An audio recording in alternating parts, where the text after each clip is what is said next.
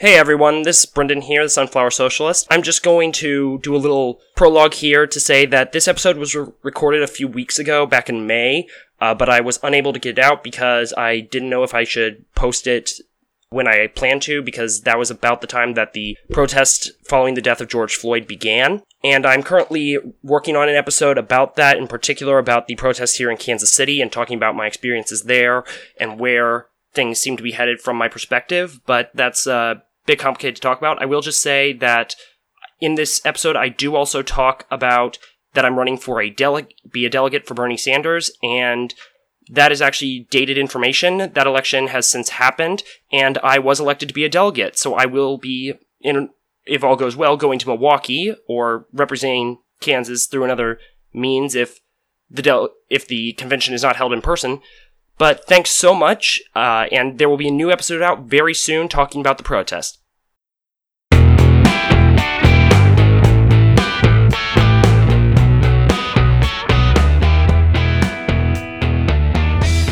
Hello, comrades, and welcome to the Sunflower Socialist Podcast. I apologize I haven't recorded an episode in quite a while, and I say that every time, but I think this has been potentially the longest break I've had between episodes since my last episode came out in January, and it is now May. But I hope to be making them on a more regular basis from here on out because I'm no longer in school. If you'd like to help financially support me, please do go check out my Patreon and give me some money there. I still am at zero patrons, so please do support me if you can. So today's topic is this question that a lot of us are really grappling with on the left, and that is should we vote for Joe Biden or should we vote for Howie Hawkins or Gloria La Riva or another third party candidate? Should we do a clean break now? Where what should we do about the presidential election in November? And I think this is a really important question that we need to be having and you know, we were not expecting to be in this position. We were expecting that we'd be able to vote for Bernie in November, but sadly, that has not come to pass. Biden will be the Democratic nominee, whether we like it or not, uh, and I personally do not like it. But the question remains should we vote for Joe Biden?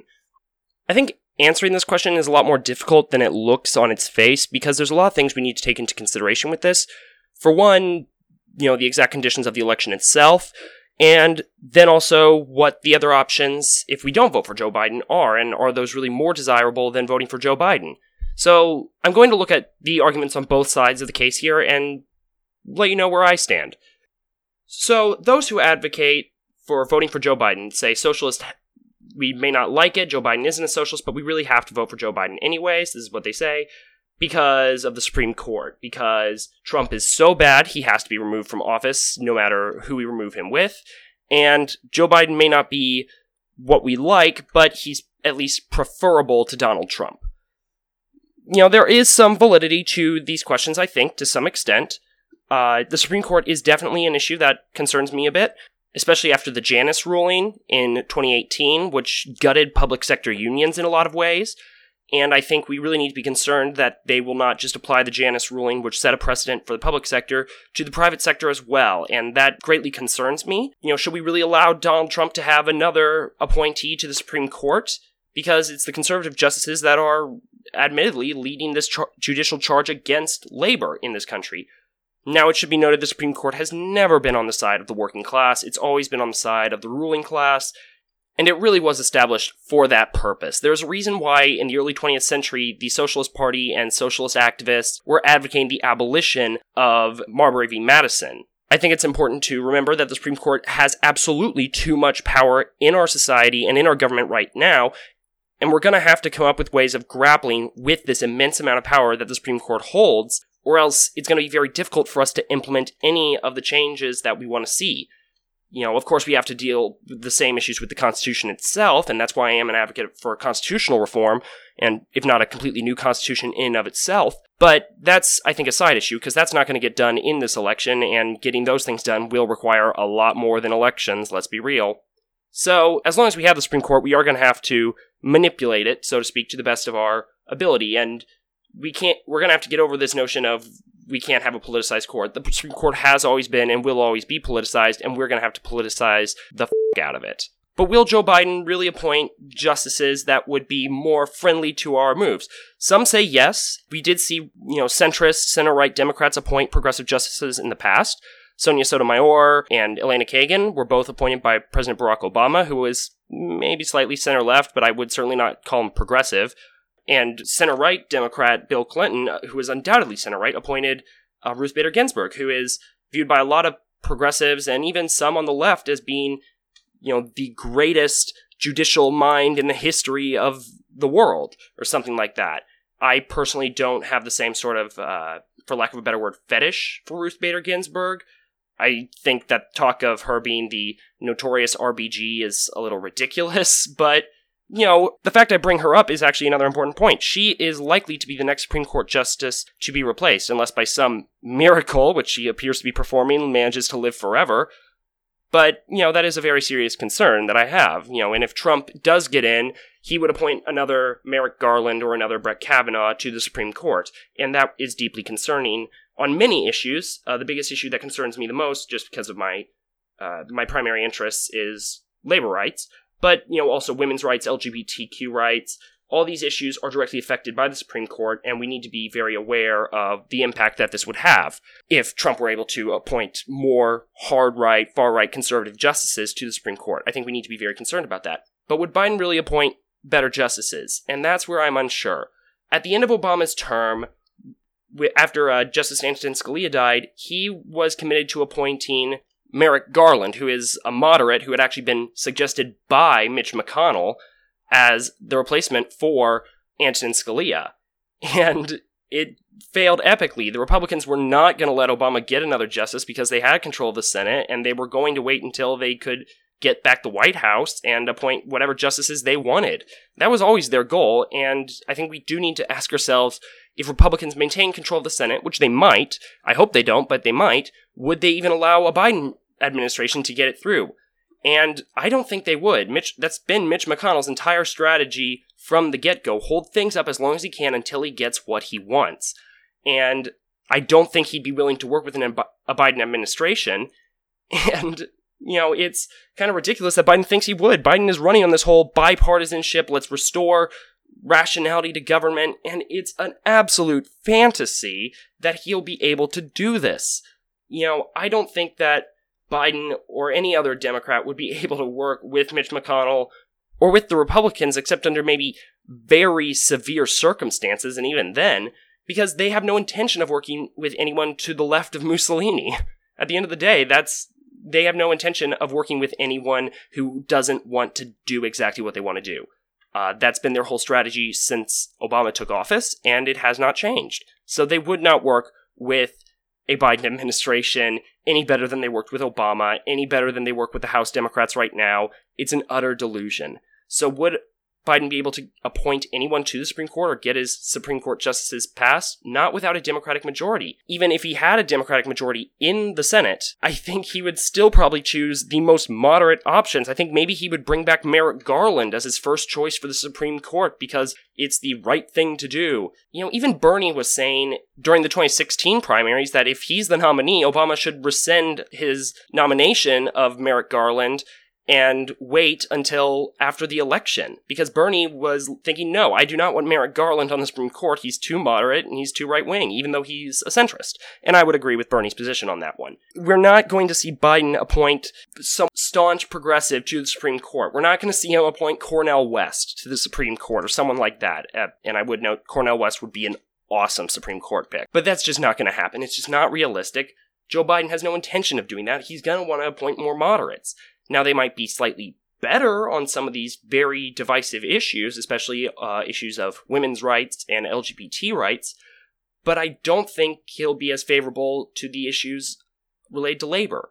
It's just not that realistic. I don't think that it would happen. And Biden is a well known supporter of the death penalty, so I don't think we would see Biden appoint a death penalty abolitionist either.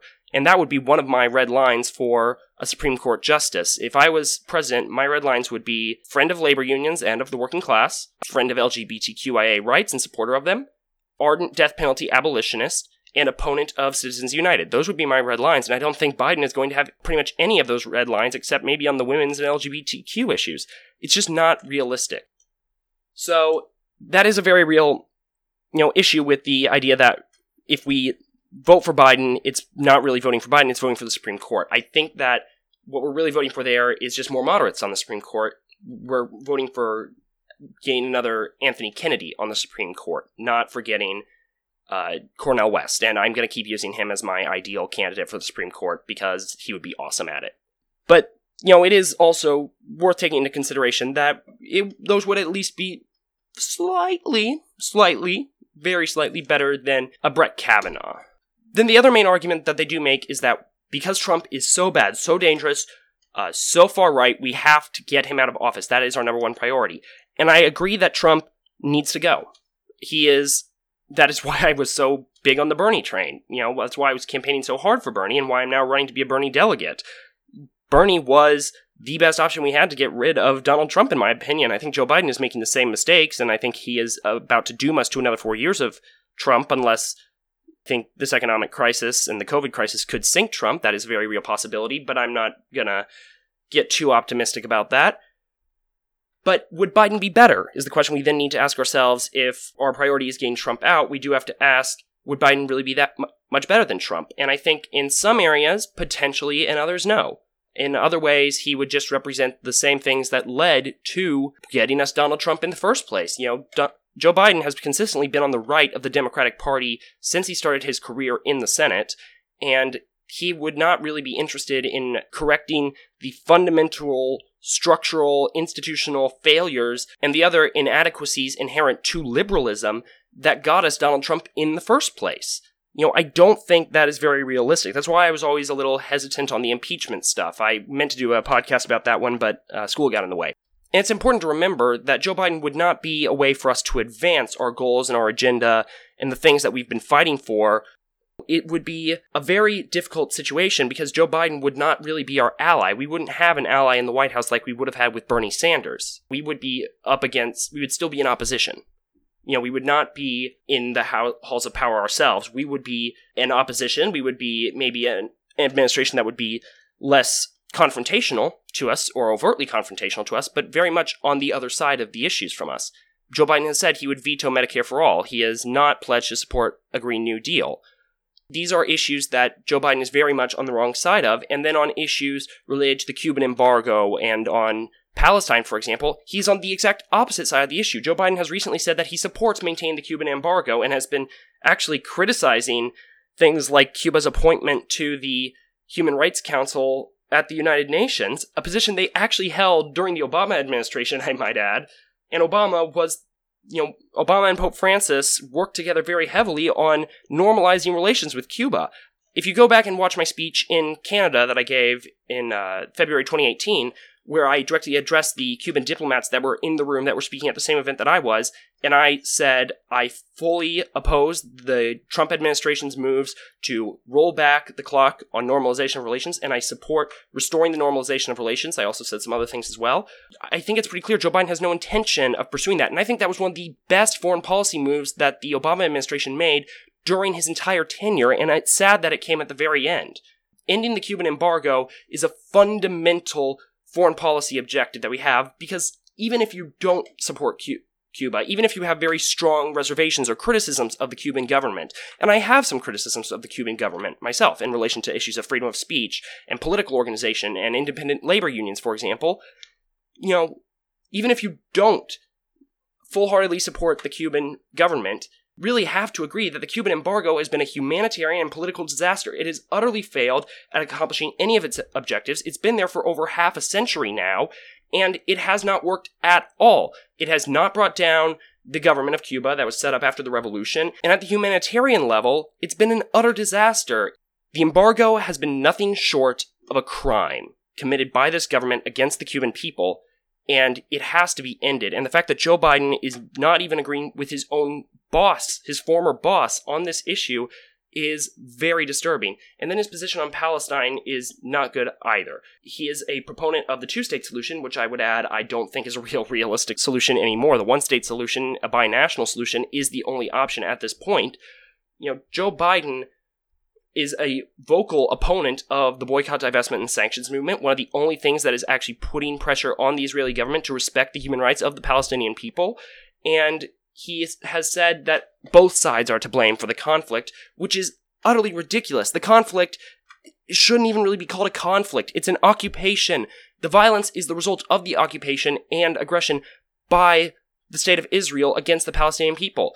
well, I don't groups like Hamas or the Islamic Jihad or you know these reactionary groups. Their actions are fundamentally an outgrowth of the occupation. They are resistance to the occupation. I would I support progressive opposition forces in Palestine, but I do not support and do not support uh, Hamas and the Palestinian Islamic Jihad, for example. But I understand where they're coming from, and the injustices imposed on the Palestinian people have to end. And the fact that Biden is not willing to stand up for their rights, for the rights of the Palestinian people, is deeply concerning. And it would not really mark any sort of a change from Trump. I believe Trump or Biden has said that he would not move the embassy out of Jerusalem.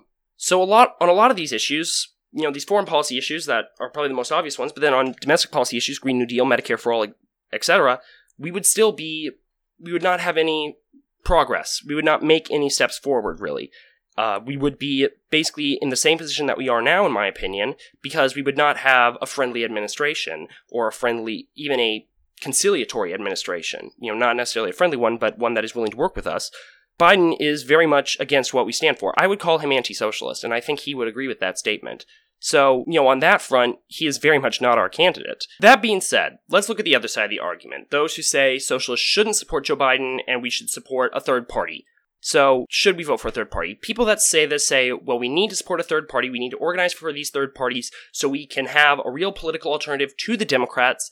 We need to help get them to 5% so they can get federal matching funds or, you know, make an even bigger impact by pushing the agenda to the left by getting X third party candidate a large number of votes. Now, I think there is something to be said for this. Uh, just the fir- there's nothing necessarily untrue about these statements.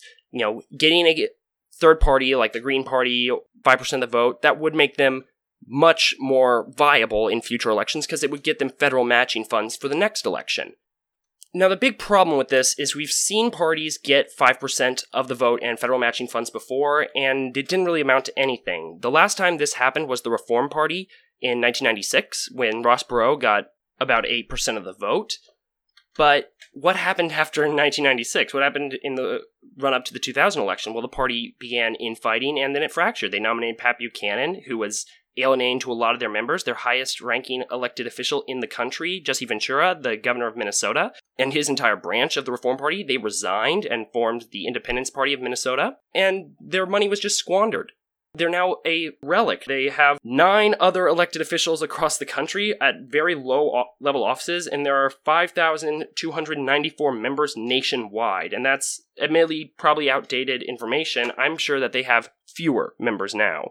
They have not been in any way significant since getting above 5% in a presidential election and receiving FEC matching funds. So getting 5% of the vote and FEC matching funds isn't a guarantee that you'll be able to constitute a real significant political force in American politics. If anything, it means, you know, you just have some extra money for the next presidential election. Because having a third party is a lot harder than getting 5% and getting federal matching funds. You have to have a strong organizational structure and you have to have a committed membership and you have to have a good strategy and a good message. To be quite blunt about it, I don't think the Green Party would really be able to make the most of having that 5% of the vote and the federal matching funds. And I say this out of my personal experiences with the Green Party. As some of you may be aware, after Bernie dropped out of the uh, 2016 presidential election and uh, conceded to Hillary Clinton, I joined the Green Party. I supported Jill Stein. You know, I supported, uh, and I supported a uh, local candidate for state representative on the Missouri side of the state line, admittedly, and you know helped campaign for some of their other candidates as well and gave money to the Green Party and all of that. And I, you know, flew a Green Party flag at some protest right after Trump was elected. And, you know, I was involved in the Green Party, let's just be blunt about it. But a lot of their organizing happens online. You know, it's a lot of it's through Facebook groups and the like, and in addition to, you know, local meetings and stuff. But it was those online organizing activities is what ultimately alienated me from the Green Party and led me to leave the Green Party altogether and pursue what's more of a dirty break strategy with the Democrats. The Green Party is organizationally quite dysfunctional. They have a very poor national strategy, in my opinion, and this is partially not their fault. Part of it is because a lot of their strategy is focused on ballot access, and our current ballot access laws heavily disenfranchise third parties. And as a result, third parties spend most of their time and organizing efforts in maintaining their ballot lines outside of the states where they have basically permanent ballot access, and I mean California and New York and the like. And even in their less ballot access oriented activities, they're not a very effective organization. They have a lot of, uh, there's a lot of naivete among their organizers. While they have experienced organizers within them as well, a lot of their experienced organizers have come out of third parties. They aren't experienced Democrats who became disillusioned with the ideological direction of the Democratic Party. These, a lot of their very experienced organizers, you know, their oldest organizers came out of other third parties and, you know, from the th- from the Green Party itself in a lot of cases. You don't see a lot of former high profile Democrats joining and leaving the Green Party then they also have some very unique views. And I'm not just referring to the views expressed expressed in the national platform. It, within the national platform, there are some very weird, uh, to say the least, views. Some of them are consistent with the ideology of green parties around the world, their opposition to GMOs, for example, which is largely based in pseudoscience.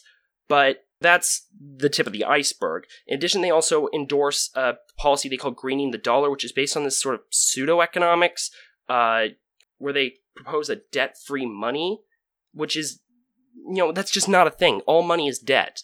You know, Keynes was saying this, Marx was saying this, all money is debt. I think everyone has agreed on that, except fringe theorists. Their whole currency system is kind of ridiculous and a very weird and obscure policy that no one re- in the world of economics, even Marxians and left wing economists, none of them really support it. And then among the rank and file, you also get a lot of just kooky views. And this definitely spills over into their organizing and their activism and at times into the national platform as well a lot of Green Party people are very into the New Age type stuff, New Age woo, things like that. So they're very into homeopathy. They're very into alternative, so-called alternative medicines, or as you know, scientists call them, not medicine. A lot, you know, and this actually, there actually was a line in the Green Party's national platform about this for a while until it was taken out in 2016 that they would endorse as part of their healthcare policy a system that would include homeopathy, traditional Chinese medicine, acupuncture, chiropractic, all of this debunked pseudoscience. And, you know, whenever I would bring this up in Green Party spaces, back when I was in there, I would always get attacked for it. Then there's also a large contingent of conspiracy theorists within the Green Party. You know, you have a lot of them that are very heavily into 9 11 conspiracy theories and also into chemtrails uh, in one Green Party chapter, I don't remember where, but I remember hearing about it from a fellow former Green, was their local chapter decided they were going to organize primarily around the issue of chemtrails. Chemtrails aren't real, you know, and while that's not a national policy, the fact that a local Green Party organization was organizing around it does not reflect well on the organization as a whole. And then other things that alienated me heavily from the Green Party was there was a lot of anti Semitism within the Green Party. People would use the word Rothschild as a catch-all for you know bad things in the world, which is a probably the single most common anti-Semitic dog whistle in the world today. Others would frequently just use the word Zionist as you know in conversations that had nothing to do with Israel Palestine and you know as I'm pretty sure you're well aware whenever that comes up it's u- what they're usually just talking about is Jewish people. That was deeply concerning to me and while and then also uh, anti-vaxxers. Well, that is not a party policy, and actually the uh, organizers of like these online Green Party spaces try to prevent conversation about anti-vaccine sentiment when and where they can. It's still a very common view held among the rank and file. You know, neither Howie Hawkins nor Jill Stein were or are anti-vaxxers. Howie Hawkins, in particular, has not done a very good job of alienating it, and you can tell by the fact that they wouldn't full on come out and say they don't believe in, you know, they wouldn't call it pseudoscience, they wouldn't call it a conspiracy theory, anything like that. The reason they did that was pretty clearly because they didn't want to alienate those among the Green Party base who believe in those conspiracy theories. They were trying to accommodate them as best they could. And, you know, all parties do that, but the fact that they're having to do that within their own party is deeply concerning to those of us who are against the spread of pseudoscience, and I might add the spread of disease. So that is not a good thing. And this is, you know, among the reasons that I left the Green Party. I don't think the Green Party is going to be this left alternative that I think a lot of people advocating a vote for the Green Party think it's going to be. We ought to be very real and blunt about that. Voting for Howie Hawkins, trying to get him to 5% of the vote, is not going to bring about a left alternative in the United States that can challenge the Democrats. They are organizationally dysfunctional. Their strategy is based too much on ballot access laws. Admittedly, that isn't their fault. And, you know, within the party, there are just some utterly insane views that have no basis in reality and some of which are actively harmful and dangerous. And I'm again referring to anti vaccine sentiment and anti Semitism. So, you know, the Green Party is, in my opinion, not uh, the vehicle for change in the United States. I think while we do need a left alternative and an independent workers' party in the United States, the Green Party is not going to be that that party.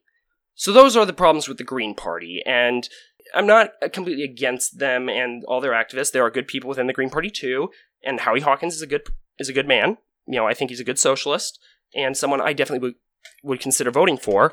I don't think that they're really a viable option, and I would not put my faith in them as a political alternative to the Democrats. The other party that I've seen some socialists advocate uh, we support as an alternative to both the Greens and to the Democrats is the Party for Socialism and Liberation, aka the PSL, and their candidate Gloria La Riva. For a little background, the Party for Socialism and Liberation is one of the newer large ish groups of the American left, and I say large ish because they're not huge. Uh, you probably know them most from their role within the Answer Coalition, the anti war group, and they were founded as a breakaway faction of the Workers' World Party, which was itself a split from the Socialist Workers Party, but they're not a Trotskyist organization. They're Marcyite, is what it's usually called, named after the guy who started it, Sam Marcy. And they've moved, they were started as kind of a pro Soviet, pro, like a tanky Trotskyism, you might say. And since then, they've moved towards just a bit more regular Marxism Leninism. But there's definitely some distinctions be- between them and other Marxist Leninist parties that stem from their origins.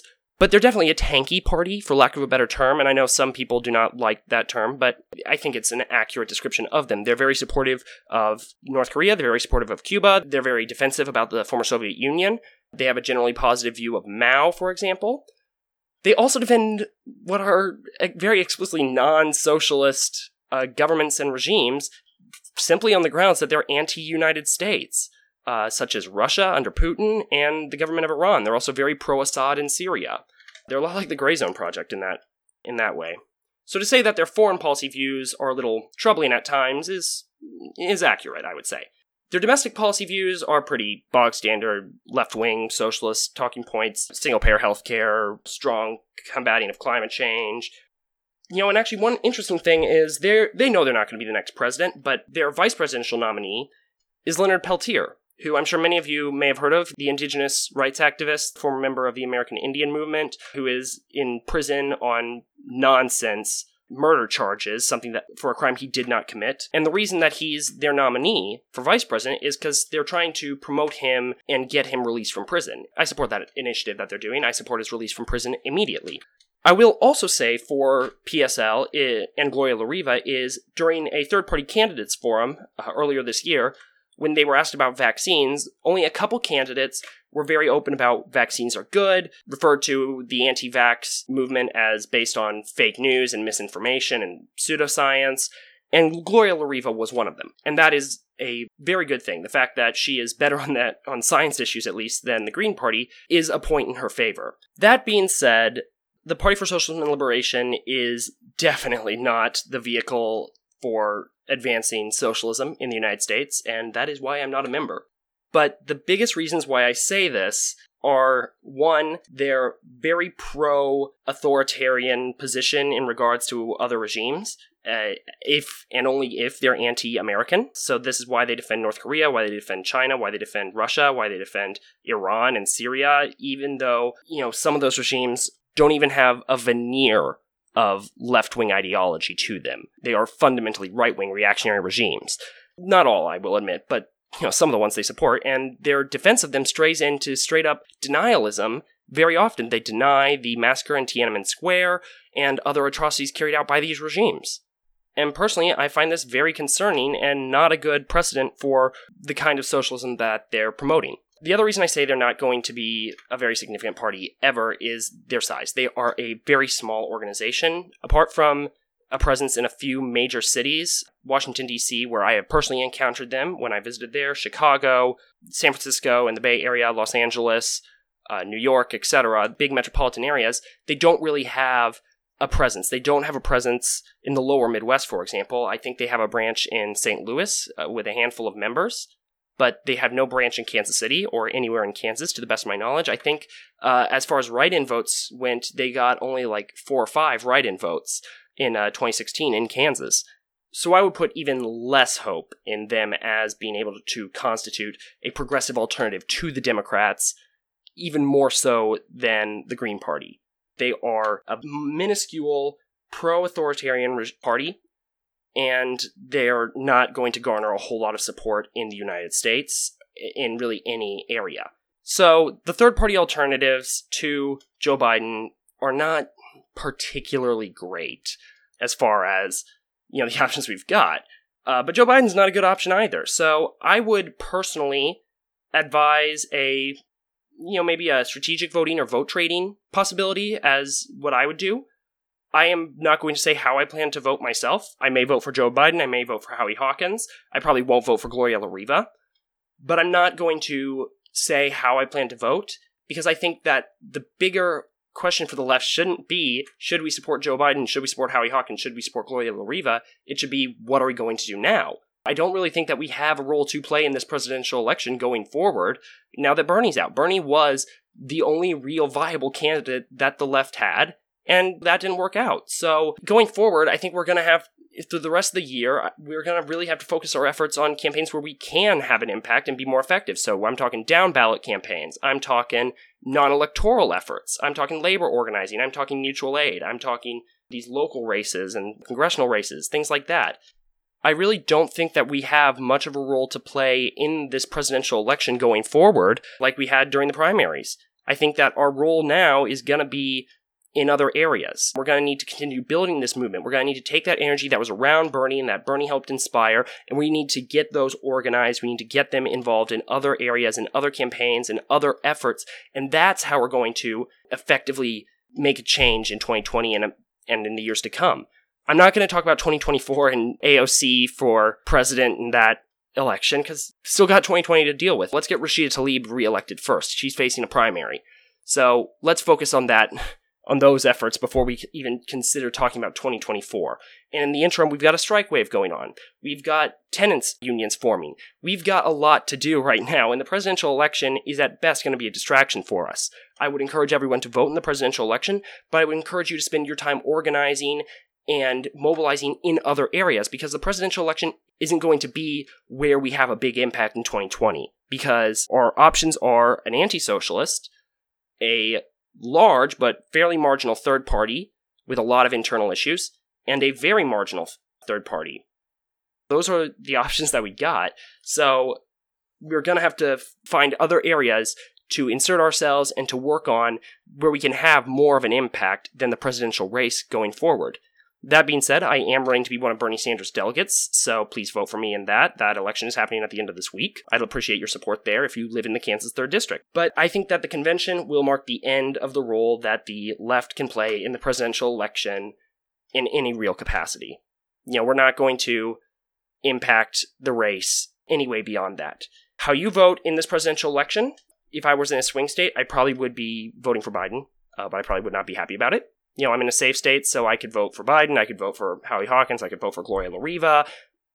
The outcome in this state is going to be utterly the same. Trump is going to win Kansas by at least 15 points. So there isn't really any role that I can play through this podcast or in my organizing activities to impact the presidential election because the state is not in play. Where it is in play, though, is in the Senate. Chris Kobach is. I did a video about him when he was running for governor, and I said he must be stopped at all costs. He's now running for the United States Senate. We stopped his gubernatorial campaign. I was so happy when I saw that. You know, I was tweeting out "This machine kills fascists" with a picture of the Kansas flag. And I was overjoyed then. But now he's back and he wants a Senate seat. And Kansas has a pretty bad track record when it comes to sending Democrats to the United States Senate. So it's important that we organize and we mobilize and we stop Kobach. Even if I'm not a huge fan of Barbara Bollier, uh, his main opponent, or really his only opponent on the Democratic side as of now, because the main progressive candidate who was running against him, Usha Reddy, recently dropped out. Bollier, I may not like her, but she is the only way that we're going to stop Kobach because we cannot allow this man to go into the Senate. And it's not like the presidency where there's an electoral college or something.